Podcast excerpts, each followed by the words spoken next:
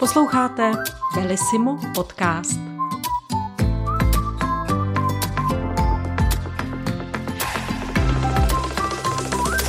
Dobrý den, milí posluchači, vítejte u čtvrtého dílu podcastu Belissimo. Mým hostem je Zdeněk Pelc, většinový majitel firmy, která vyrábí nejvíc gramofonových desek na světě a je silná i v poligrafii, dodává kvalitní obaly pro výrobky mnoha globálních značek. Jde o společnost GZ Media s hlavním sídlem v Lodinici na Berounsku a několika závody v Česku i zahraničí, zejména v Severní Americe. Má za sebou více než 70 letou historii, o které jsem před časem napsal rozsáhlou knížku s názvem Gramofonka. A právě můj host, Zdeněk Pelc, je s firmou osudově spojený i tím, že je na světě skoro přesně stejně dlouhou dobu jako jeho firma. Ta firma i osobnost pana Pelce je pro mě hodně fascinující. V mých očích bych je přirovnal třeba k příběhu Bati v mnoha ohledech.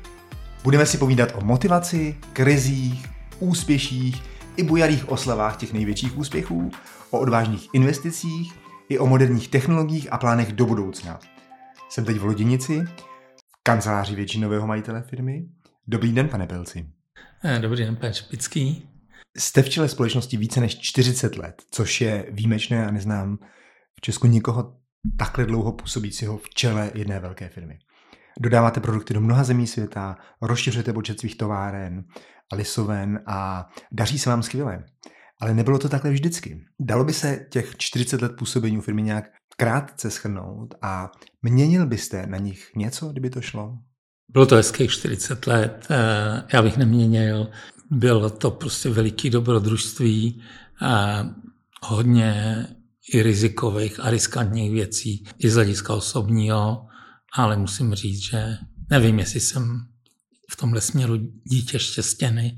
Na konci všechno dobře dopadlo a z malého vesnického podničku s 500 lidma jsme vybudovali prostě lídra na světovém trhu v tom našem výrobním oboru, což jsou vinylové desky především a samozřejmě poligrafie taky. Prožil jste si s firmou mnoha krizemi a často z nich vycházíte silnější. Ale jaký to je, když jste v té krizi? Je to pro vás náročný? A nebo už si během toho procesu uvědomujete, že vás to posouvá že je to vlastně užitečný proces? Můžeme klidně zmínit i éru covidu, která, kterou máme ještě všichni v paměti a pro vás taky byla významná.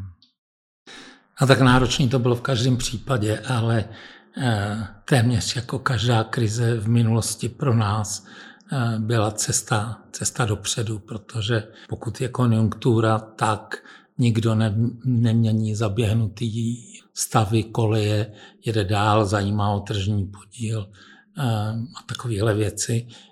Zatímco v době krize, prostě kdy je potřeba sekat náklady, protože prodávat víc nejde, tak tohle to byla vždycky pro nás příležitost a to bylo to samé v tomhle případě. Z hlediska třeba covidu, tak tam my jsme měli zajímavou výhodu, protože spousta věcí byla zavřená, byly, bylo omezené cestování, byly zavřený bary, restaurace, koncerty živý, ale lidi prostě nějakou zábavu potřebovali. A umělci taky nemohli jezdit na turné, seděli doma a skládali a nacvičovali a když už to jednou měli, tak to taky chtěli vydat a, a lidi zase, kteří taky nemohli nikam chodit, tak aspoň doma se chtěli bavit. Jo. Takže covidová krize se projevila eh, z hlediska obchodu s muzikou velmi, velmi příznivě. A my během covidu eh, jsme prostě narostli eh, velmi podstatně, nejenom z hlediska objemu, ale i z hlediska profitability. Rozhodli jste se investovat hodně peněz, abyste mohli pokrýt všechny zakázky. Tím jste se ale jako zásadně vyčerpali z rezerv, což pro vás není obvyklé a bylo to určitě náročný a riskantní. Jak o tomhle přemýšlíte? Jak, jaký to pro vás bylo? Riziko to samozřejmě bylo, těžký to bylo taky, ale víte, to, taková příležitost se možná už zase nevyskytne. Ten hlad po těch deskách byl tak velký, ta poptávka o tolik převyšovala nabídku, že, že ty firmy byly ochotné udělat lecos, aby se k těm deskám dostali. My jsme docílili toho, že jsme udělali dvou, tříletý smlouvy na dodávky s těma největšíma firmama, jo, ale museli jsme prostě podstatně zvednout výrobu. A my jsme to, my jsme to udělali, proto ty velké investice, jak do GZ, tak do Ameriky, že jsme tu hotovost, já nevím, z 1,5 miliardy sundali na 250 milionů. Tím samozřejmě nechci říct, že jsme byli bez hotovosti, ale bylo to výrazně méně a to všechno šlo do investic, do toho rozvoje. No a teď, teď se nám ty peníze zase eh, začínají, začínají vracet, takže ničeho, ničeho nelitujeme. S vyšší poptávkou se stále více vaší výroby přesouvá do zámoří. A loňský rok byl pro vás asi zlomový v tom, že už to není loděnice, kde se soustředuje nejvíce výroby, ale průběžně rozšiřujete kapacity v Severní Americe, nejen pro lisování desek, ale plánujete tam i eh, stejnou výrobu jako v Česku, to znamená eh, vyrábět hmotu, eh, packaging, tedy obaly tam vyrábět. Jak byste popsal aktuální roli loděnice v celé skupině? Loděnice je loděnice, jo. Pořád, pořád je to hm, větší vesnice v blízkosti Prahy a ta Praha z hlediska platu a všeho je pořád eh, atraktivní. My v Loděnici chceme držet takovýto mozkový centrum eh, pro celou tu skupinu, technický rozvoj, vývoj. Držíme tady ty začátky každé výroby, eh, které určují tu výslednou kvalitu. Ale Amerika je největší, nejbohatší a proto to naše úsilí jde tam. Tak konec konců bylo by špatný, kdyby jsme nechtěli kopírovat tu naší evropskou cestu nebo českou cestu. To by znamenalo, že jsme eh, ne, nevolili tady správně a my jsme přesvědčení, že jsme správně udělali a budeme dělat dál. Bavíme se o světovém trhu, o vašem působení v Americe. Co si myslíte, kdyby tady stál Zdeněk Pelc, eh, krátce po třicíce, který nastoupil do gramofonky tehdy, co by tomu říkal? Věřil by, že se nakonec něco může stát vůbec? Ne, ne, nikdy by, nikdy by tomu Eh, nevěřil a, a taky jsem nevěřil, eh, že se takováhle věc eh, vůbec může stát. Tenkrát jako ředitel třeba z hlediska hlediska platu, tak jsem byl v podniku na 38. místě, jako jo, a tak jsem si říkal, kdyby člověk měl aspoň o 700 víc, jako jo, tak to jsou dneska takový komický, komický situace. A když se tohle změnilo? Takže jste, jako byla motivace i peníze, třeba těch 7 stovek navíc. Kdy se tohle změnilo? Protože teď patříte mezi hodně bohaté lidi no. a, a vlastně peníze 7 stovek asi nehraje úplně roli pro vás. Ne. Eh, když se tak eh, měnila se spousta spousta věcí. Myslím, že to říkal uh, Zeman, který ho teda nerad cituju, ale v tomhle případě měl pravdu, že jenom blbec se nemění vůbec, jako jo, uh, s letitejma zkušenostma. A tak nej, nejdřív to bylo jako bej v tom podniku a, a prostě něco s ním udělat, něco, něco budovat. Uh, pak v 90. letech uh, byla uh, jako snaha jak přežít vlastně osobně a jak uchránit podnik před nájezdama těch loupeživých avarů nebo českých privatizátorů. Jo? A pak, pak přišla ta éra amerických investorů, eh, kde eh, prostě jsem prvně zažil to, že eh, ty lidi byli ochotní se dělit o úspěch jako se mnou, částečně i s managementem. A, a to bylo po, poprvé, co se tak, co se tak jako, jako stalo. Já jsem z toho byl dost překvapený. Pak přišlo v období, kdy oni chtěli odejít a nabídli mě to, a, protože už jsem to někde říkal, my jsme za těch devět let, co tady byli, tak a, jim vrátili 14 násobek toho, co oni do toho vložili tak mi to nabídli samozřejmě eh, za zcela jiných podmínek, než to kupovali. No a když se mi povedlo získat na to úvěr, tak nastal pětiletý v období tvrdých úspor, řekl bych, protože jsem ten úvěr musel zaplatit.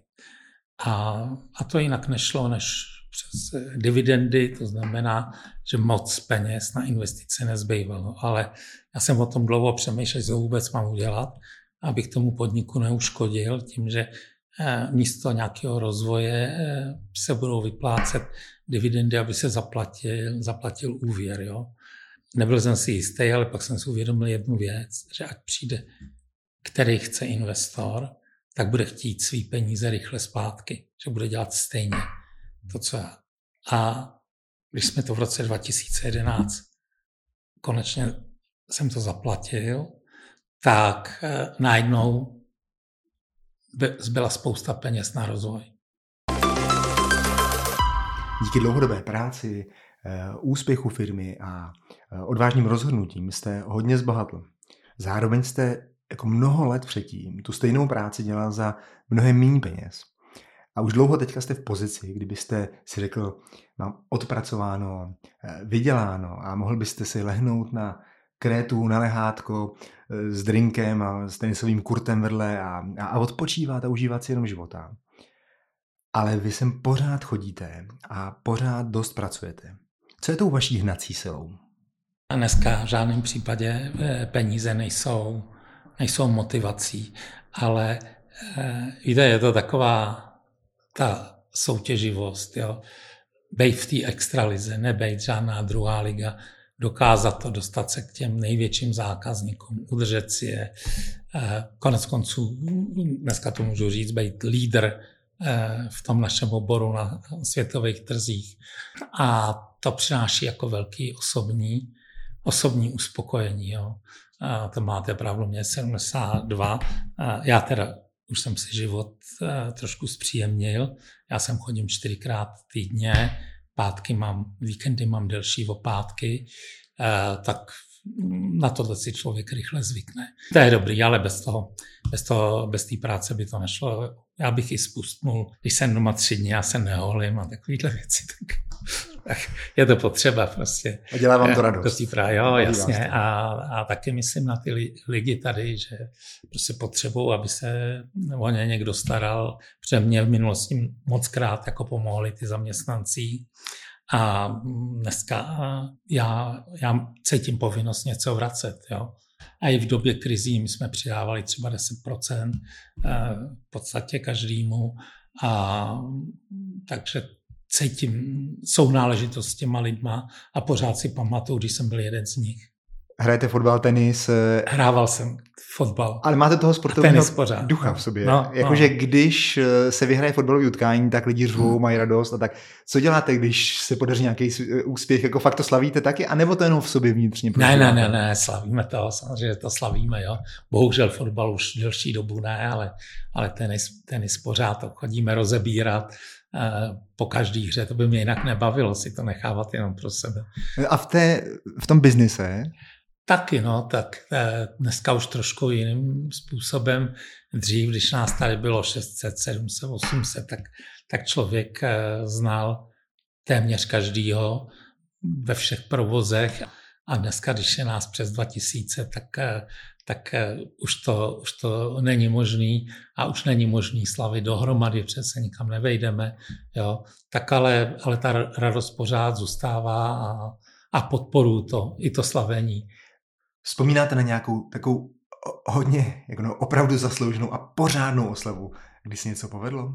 Pamatuju si, když jsme vyhráli konkurs, eh, to byl první velký nadnárodní náš zákazník Symantec. Tenkrát jsme eh, byli ve finále tři firmy, pak přijela 16 člená komise, která dělala prohlídky Eh, podniků a možnosti a tohleto.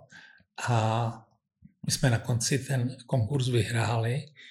A bylo jich 16 a my jsme, my jsme to vyhráli 11 eh, proti 5 hlasů. No tak to si pamatuju, že tady jsem prostě říkal, pš, eh, jsem z toho asi tři dny nespal a jdeme slavit a, a šampáňo a tohleto. A dělalo nás tam asi 15.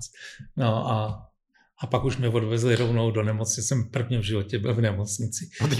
Já, já jsem měl tlak 60 na 40, jo, z toho nevyspání a z toho vypětí. Jo, jo. Jo, tak, eh, no druhý den jsem tam moc utek domů, ale, ale no, tak takhle, takhle jsme až slavili. Až...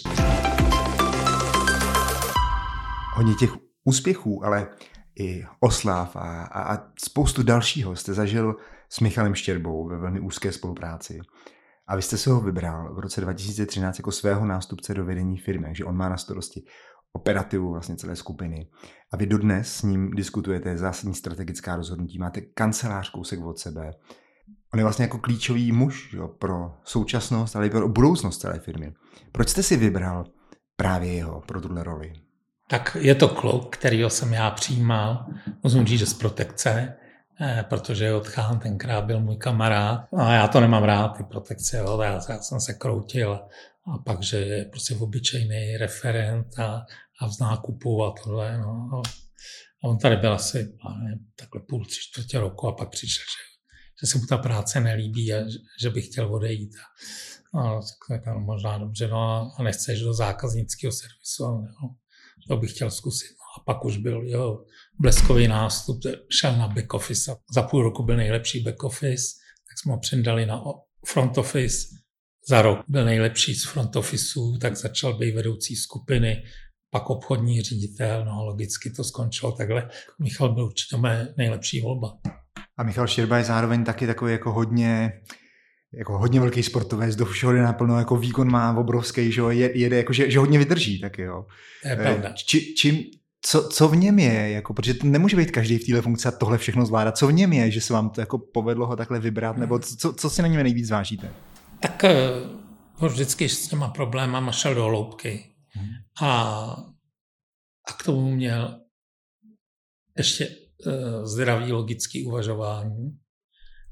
Za další nikdy u něj jsem neměl ani stín nějakého náznaku, že by nejednal eh, v nejlepším zájmu podniku, což je taky jako velmi důležitá vlastnost. Jo.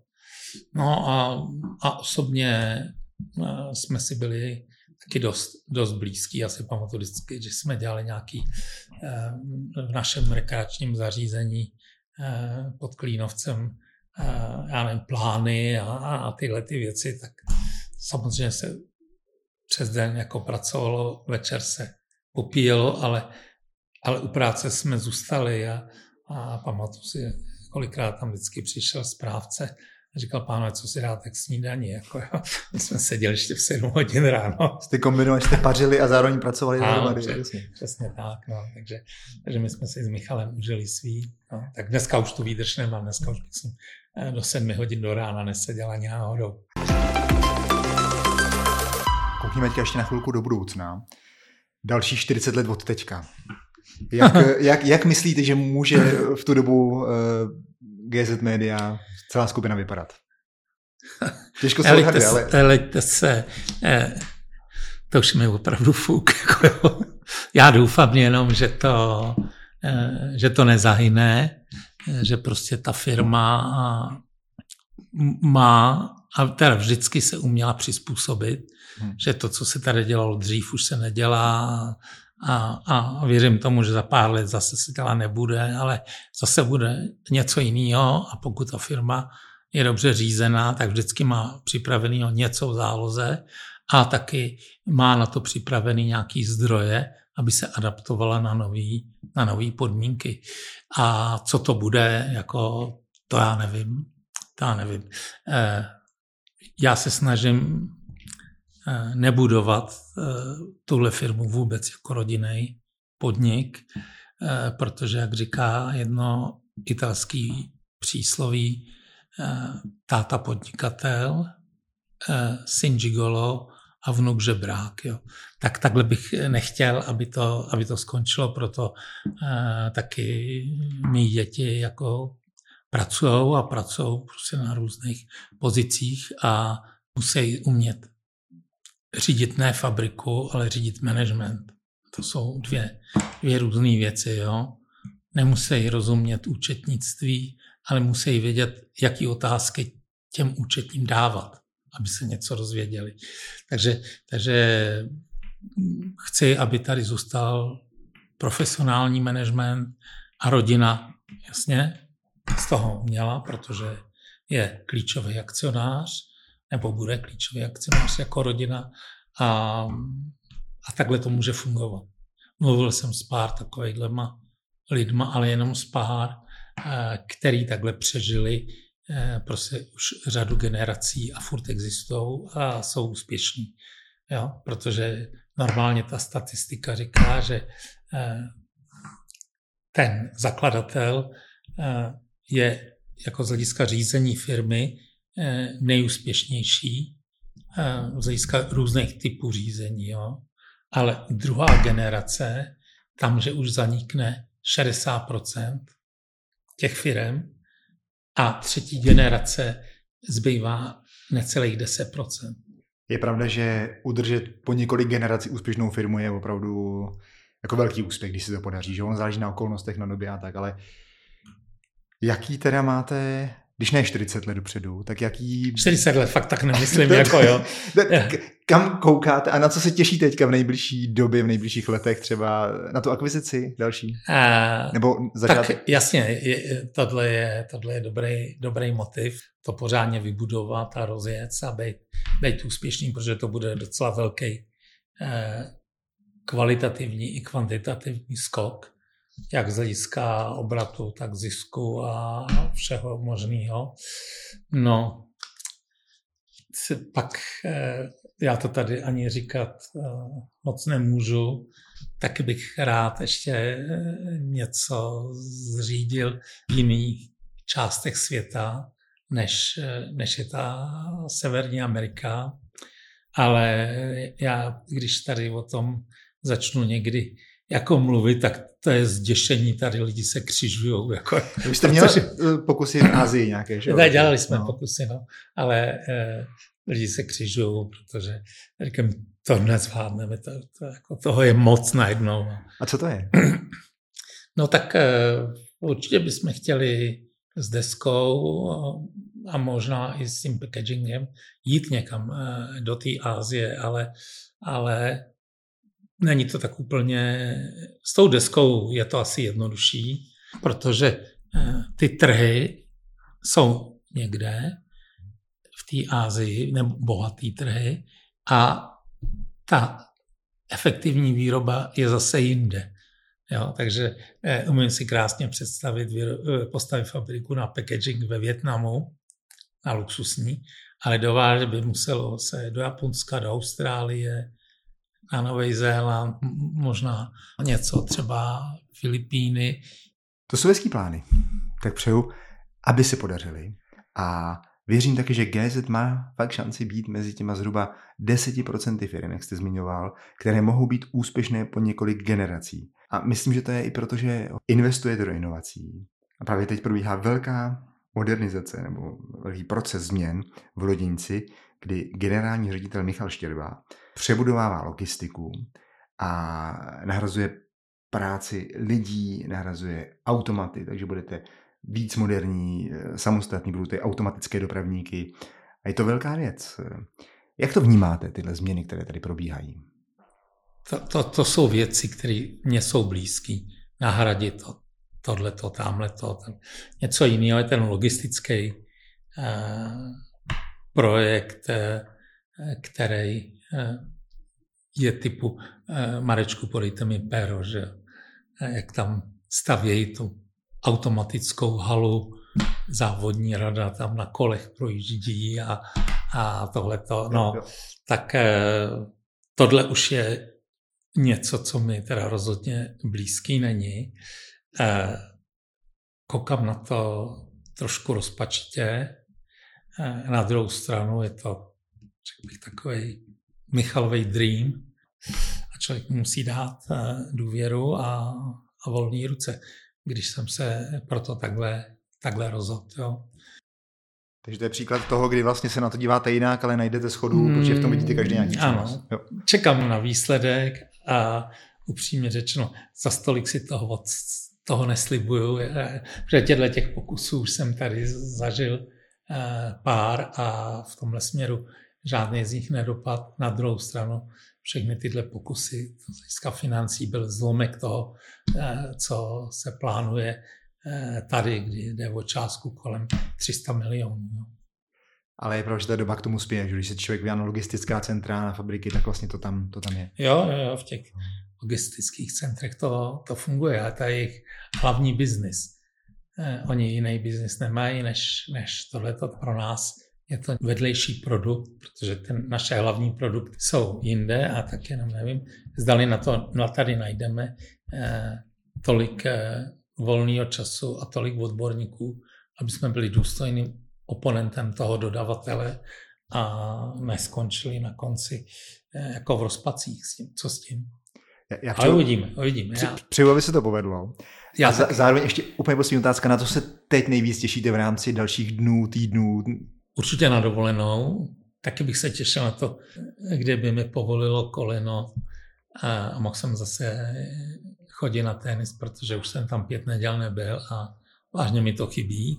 Člověk pak z toho nemá radost ani v té hospodě s těma klukama, a když jsme to tam vždycky po zápase rozebírali. No a, a pak už takový normální radosti, jako jsou vnoučata. Tak přeju, ať máte co nejvíc radostí, jak soukromně, tak i ve firmě a děkuji moc za rozhovor. No já děkuji vám.